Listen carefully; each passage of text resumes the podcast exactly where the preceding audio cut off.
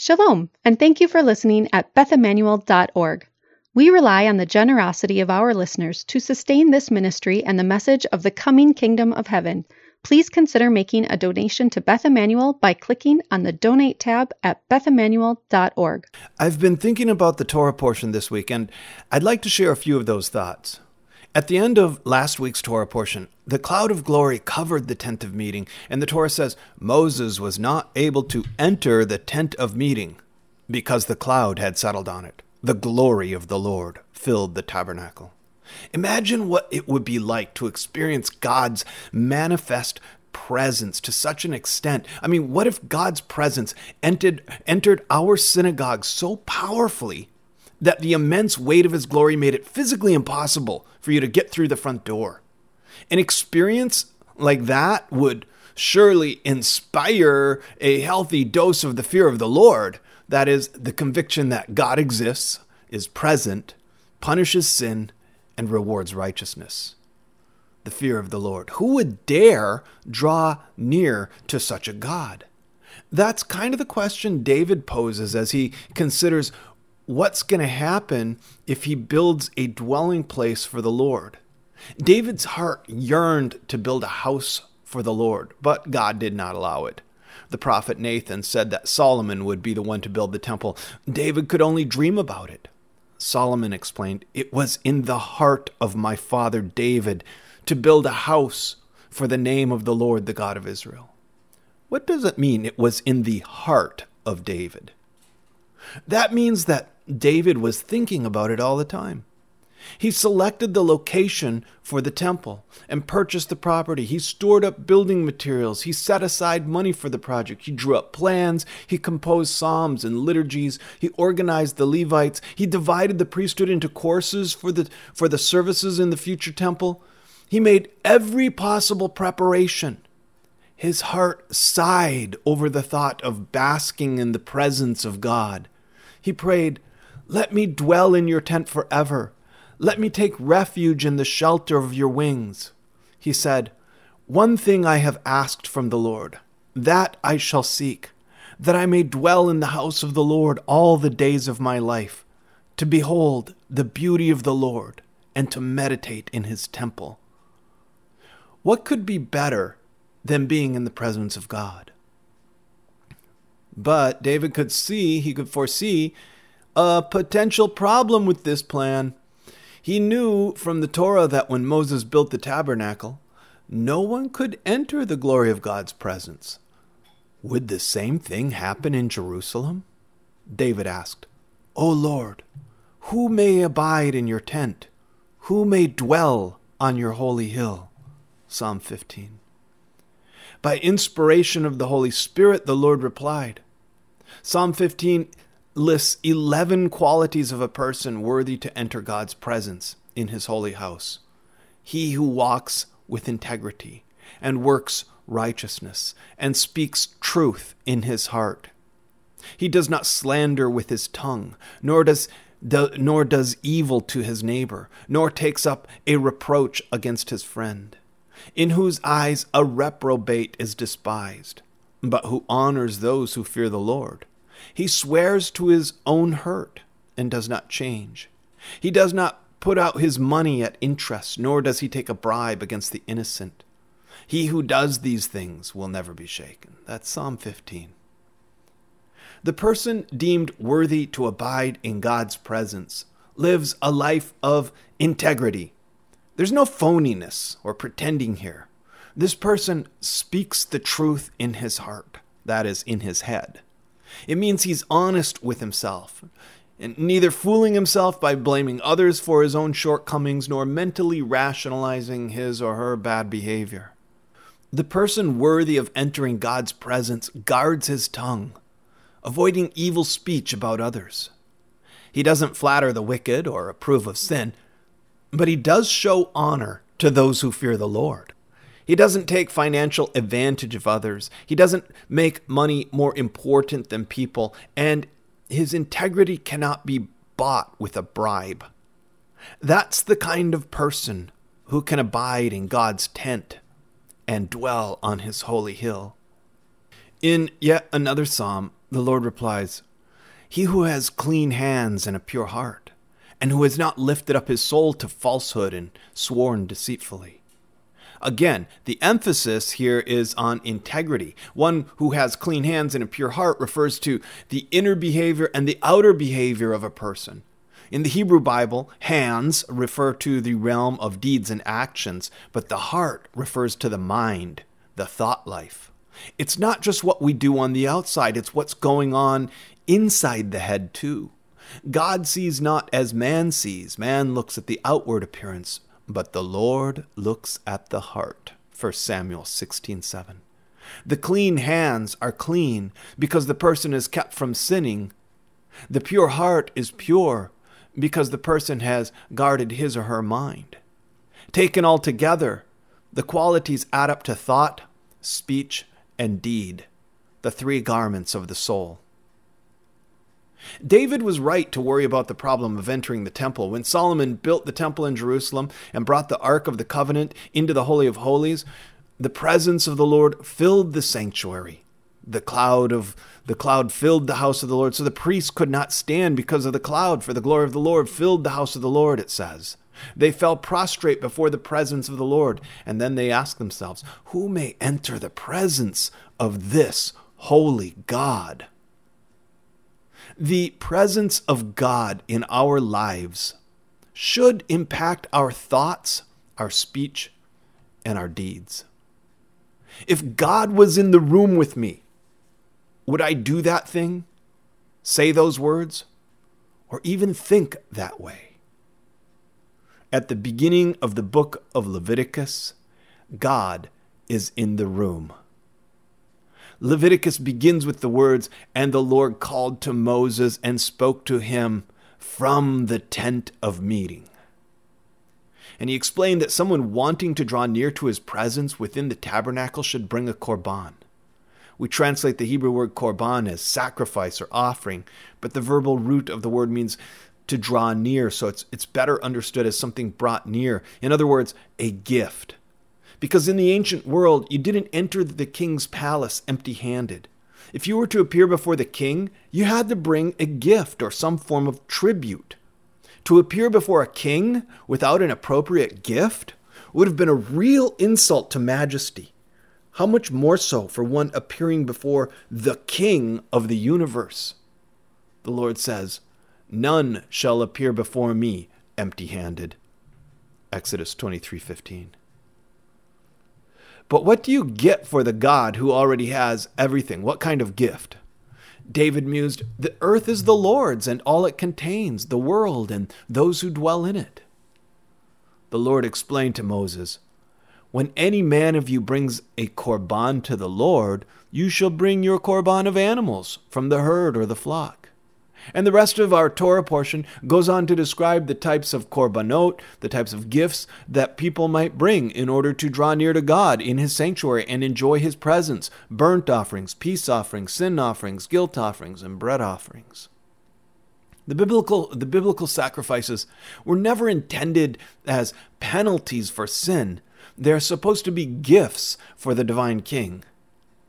But if that's the case, what does it mean when the Torah says regarding the burnt offering, He shall lay his hand on the head of the burnt offering, that it may be accepted for him to make atonement on his behalf? For what sin does the burnt offering atone?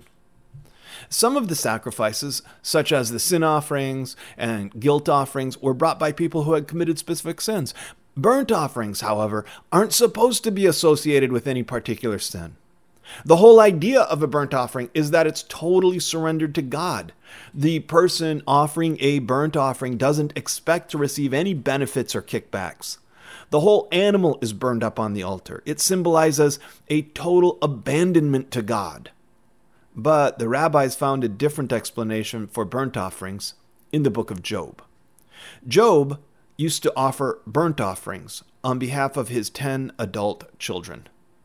He had seven sons and three daughters, and like any godly parent, he kept them in prayer. He knew that his children all liked to get together for a big family celebration. His seven sons would invite over the three sisters, and the feasting went on for several days. The revelry included plenty of alcohol, and that's what worried Job the most. He worried that under the influence of alcohol, his children might have sinned in their hearts. He wasn't concerned that they might have committed some indecent act. He wasn't afraid that they might have said something inappropriate. He worried about what might be going on inside their heads. He worried that, while drunk, they might have had some sinful or blasphemous thoughts. So it says in Job 1, verse 5 When the days of feasting had completed their cycle, Job would send and consecrate them, rising up early in the morning and offering burnt offerings according to the number of them all. For Job said, Perhaps my sons have sinned and cursed God in their hearts. Thus Job did continually. Likewise, the Lord rebuked Job's three friends for their thoughts about Job and their ideas about God. When Job's friends saw his suffering, they assumed that Job must have committed some serious sin because God would never let suffering befall the righteous. They shared their thoughts with Job. And the Lord expressed his great displeasure with their folly, and he told them to offer seven bulls and seven rams as burnt offerings for thinking such things. He said, My wrath is kindled against you and against your two friends, because you have not spoken of me what is right, as my servant Job has. Now therefore take for yourselves seven bulls and seven rams, and go to my servant Job and offer up a burnt offering for yourselves. And my servant Job will pray for you, for I will accept him so that I may not do with you according to your folly, because you have spoken of me what is you have not spoken of me what is right, as my servant Job has. This is Job 42. So the sages deduce from these instances that burnt offerings could be considered an atonement for sins committed in the heart. Remember that biblical Hebrew uses the word heart the way we use the word mind. The sages inferred that, unlike a sin offering, unlike sin offerings and guilt offerings, which pertain to actual deeds committed by a person or words spoken by a person, a burnt offering pertains to a person's thoughts, the inner state of a person. We tend to think that what goes on inside our heads is our own private business. A human court of law can't hold us accountable for our thoughts. That's why it's possible to look religious and righteous on the outside while harboring all sorts of sinful thoughts inside our heads. But the Lord knows the thoughts of man. You understand my thought from afar. Even before there is a word on my tongue, behold, O Lord, you know it all. Psalm 139 says. The teaching of Yeshua focused on addressing the inner thought life. He warned his disciples that one who feels hatred commits murder in the heart, and one who harbors lustful fantasies commits mental adultery. Sin first takes shape in the mind, and a person's sinful thoughts are defiling. From within, out of the heart of men proceed evil thoughts, fornications, thefts, murders, adulteries, deeds of coveting and wickedness, as well as deceit, sensuality, envy, slander, pride, and foolishness. All these evil things proceed from within and defile the man. Mark 7 21 through 23. Yeshua taught that the pure in heart will see God the inverse implies that the defiled in heart do not see God.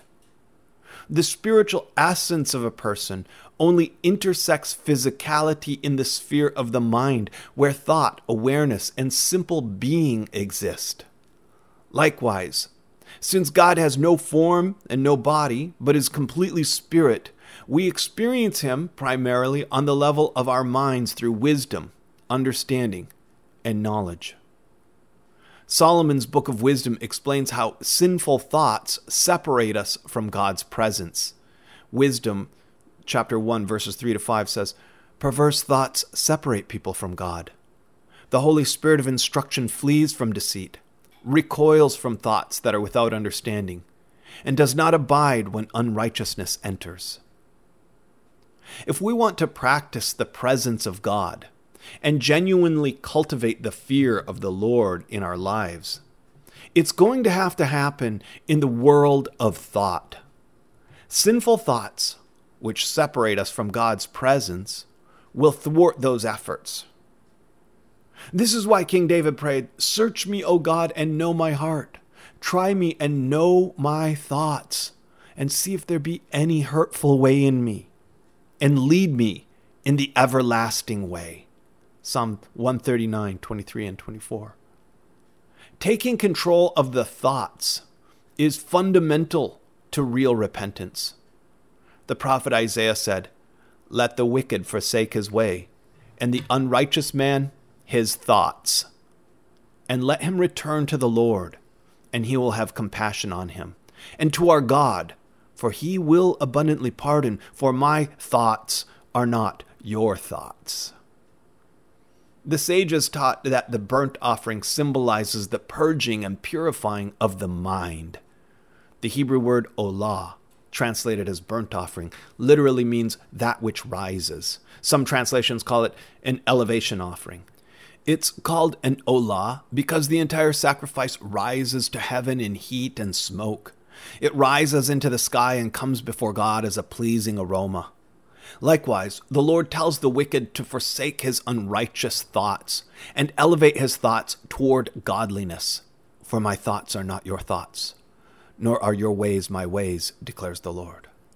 For as the heavens are higher than the earth, so are my ways higher than your ways, and my thoughts than your thoughts.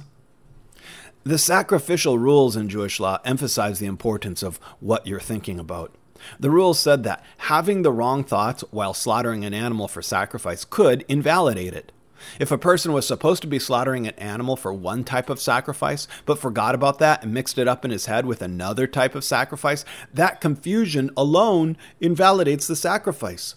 For example, if he was supposed to be sacrificing a burnt offering, but at the moment of slaughter, he was thinking, This is a peace offering I'm slaughtering here, his thoughts make the sacrifice unfit for a proper burnt offering. We lose our fear of the Lord when we forget about God, and we forget about God when we allow our thoughts to wander away from Him. Solomon warned people against offering the sacrifice of fools. In Ecclesiastes 5, he says, Guard your steps as you go to the house of God. Draw near to listen rather than to offer the sacrifice of fools, for they do not know they are doing evil. Do not be hasty in word or impulsive in thought to bring up a matter in the presence of God, for God is in heaven and you are on earth. Therefore, let your words be few. The fool enters God's presence carelessly, chattering away, hasty in word or impulsive in thought. Such a person forgets he is in God's presence. The fool has no notion he's doing anything wrong at all, but he's offering the sacrifice of fools. Yeshua's teaching about repentance and the way to the kingdom emphasized that it's not sufficient to rely on ceremony, religious doctrines, and pious pretense. He said, Unless your righteousness surpasses that of the scribes and Pharisees, you will not enter the kingdom of heaven. And he went on to give us a series of examples that we call the Sermon on the Mount. It included warnings about sins committed inside the heart. He spoke about anger, hatred, lust, unforgiveness, pride, haughtiness, resentments, greed, self righteousness, selfishness, prejudice, bigotry, duplicity, false oaths, judgmentalism, and self deception. In other words, the straight and narrow path described by Yeshua, the path that leads to life, cuts through the head. In view of Yeshua's emphasis on one's inner mental state, it's not surprising to find the same themes appearing in the teachings of the apostles. For example, Paul speaks of the mind as a battlefield. He tells us to lay siege to our own minds like, like an army laying siege to a city. We are to treat our thoughts like enemy soldiers. We are to take them captive as prisoners of war and force them in, into obedience to the Messiah. 2 Corinthians 10 says, we are destroying speculations and every lofty thing raised up against the knowledge of God, and we are taking every thought captive to the obedience of the Messiah. This teaching shows it shows us that we are not our thoughts. The fact that we are even aware of our thoughts demonstrates that we are not our thoughts. Instead, we observe our thoughts happening, playing across our mind, not unlike a person listening to a radio show or watching a movie. It's possible to get so engrossed in a good movie or book that you forget yourself, and we do the same thing with our thoughts. We forget we are not our thoughts. We are the observer of the thoughts. And that means we don't we don't need to be ruled by them. Instead, we can rule them. Our spirits come from a realm that is higher higher than human thoughts, and we can take control of our thoughts. The Bible warns us sin is crouching at the door and its desire is for you, but you must master it. Likewise, we must master our thoughts.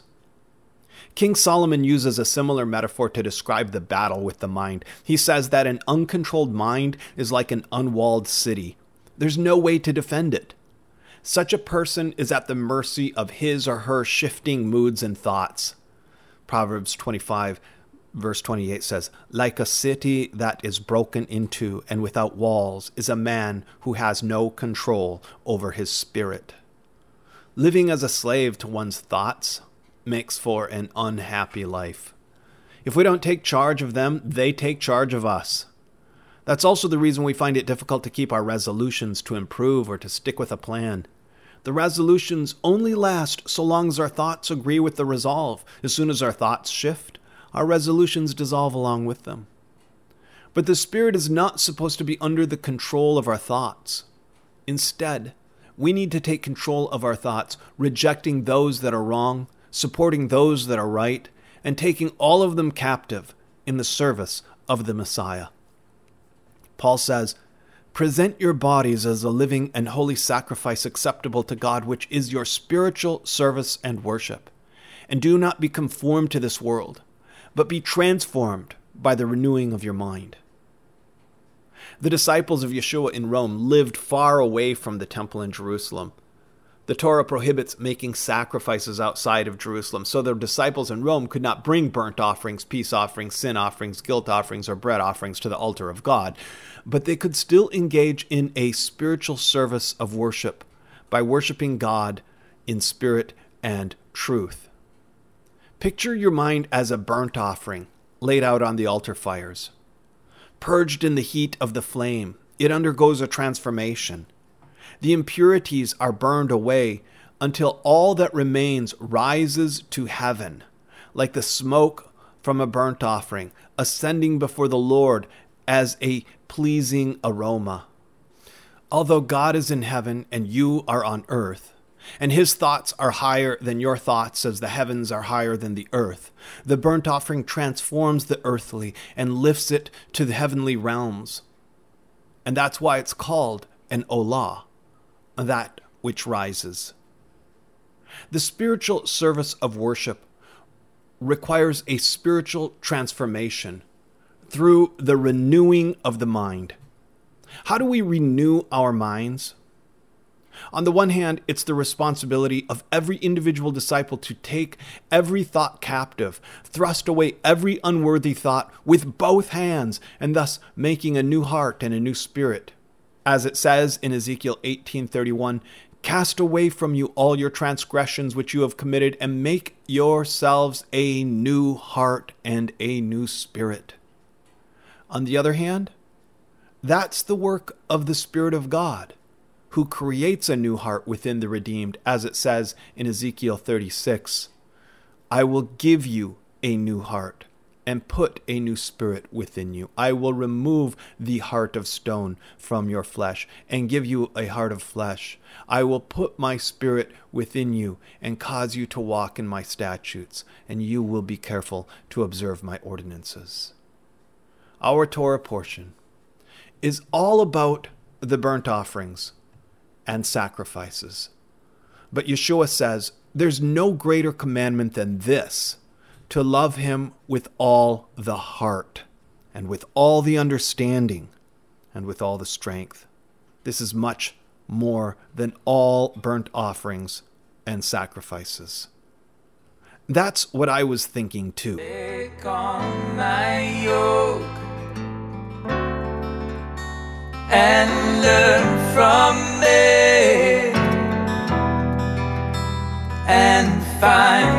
rest for your soul.